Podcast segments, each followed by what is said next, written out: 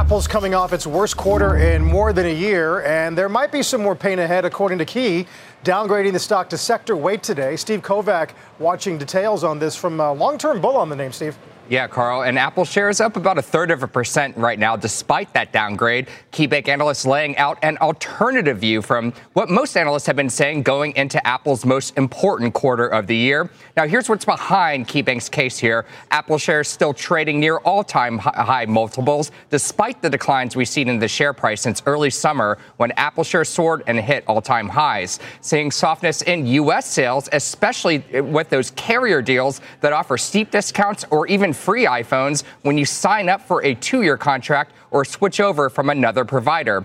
And not seeing strong demand for smartphones overall in the U.S. By the way, Tim Cook told me about the falling demand when I spoke with him a few months ago. He said U.S. smartphone demand was, quote, the smartphone industry is tough in the U.S. right now. Now, UBS analysts backing up that this morning as well, noting iPhone 15 Pro wait times are 21 days, nearly two weeks shorter than the same period last year for the 14 Pro. And there's renewed competition in China with Huawei selling phones again. Now, outside the U.S., KeyBanc says others have been too optimistic about accelerating growth. We hear Apple talk a lot about growth in markets like India, but it's not enough to offset weakness in more lucrative markets like China and the U.S. As for the rest of Apple's fiscal 2024, which actually just started a few days ago, KeyBanc estimates for revenue growth to be about 3.5% after a full year of declining sales, making comps a bit easier, guys. Apple, meanwhile, is coming off its worst quarter in more than a year, and there could be more pain ahead, according to KeyBanc. The firm issuing a rare downgrade of Apple today, taking it down to sector weight. The analyst behind that call, Brandon Nispel, joins us now. It's good to have you here, Brandon. Welcome. Thanks, Kelly. Thanks for having me. What is, what is the uh, the trouble here?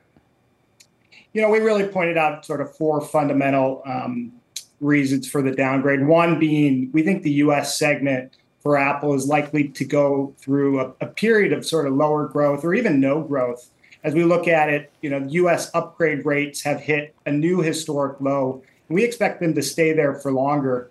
Uh, secondly, the international segment for Apple, you know, when we unpack it, it's really only China that's growing. Um, and we, when we look at the competitive landscape with Huawei coming back into the mix, that that gives us some concern.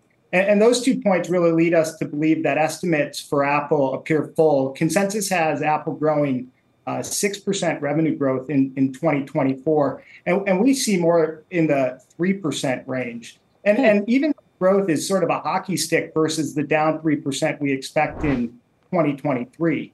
Uh, so we pair it all up with, you know, from a valuation standpoint, Apple is trading fairly rich uh, relative to history and relative to other NASDAQ components. It but, generally does trade at a discount versus Nasdaq, and it's a pretty large premium today. So, and you've you've cited a couple of different things there, China's Chinese competition from Huawei in particular. But I, I'm reminded of the line that you're sitting this iPhone cycle out. Is there anything in terms of U.S. demand and, and things of that nature that you think is coming up a little short here? Absolutely. So that that's sort of key point number one. We think the U.S from an upgrade rate standpoint is likely to experience lower than typical upgrades. So we, have actually seen throughout the start of the year upgrade rates hit new all-time lows, and we expect them to remain low for longer. I mean, fundamentally, it's all about carrier promotions in terms of getting customers into new iPhones. And we don't think carriers are incentivizing consumers enough. Um, from from our standpoint, carrier promotions are pretty much in line with last year, but arguably could be viewed as more restrictive because they generally required consumers to purchase a higher price plan, service plan that they have.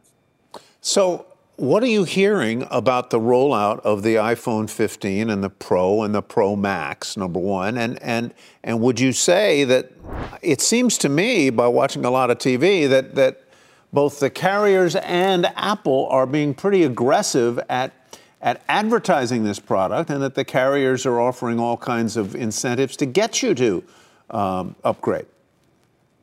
Yeah, absolutely. On, on, the second point, we've we've seen for the last three years carriers put out free iPhone or thousand dollar off promotions, and and fundamentally they've upgraded a lot of their customers already onto 5G. Um, to your to your first question, you know, our expectation is that iPhone 15 builds are actually down slightly. Part of the issue is that Apple's had some um, supply chain challenges in terms of getting production mm. up. Do expect mix to shift more towards the Pro Max model. And, and so within this note, we did uh, raise our average selling price estimates for Apple, but to us, it wasn't enough to justify um, estimates that were in line with consensus. Yeah. All right. Thank you very much, Brandon. We appreciate it. Thanks for having me.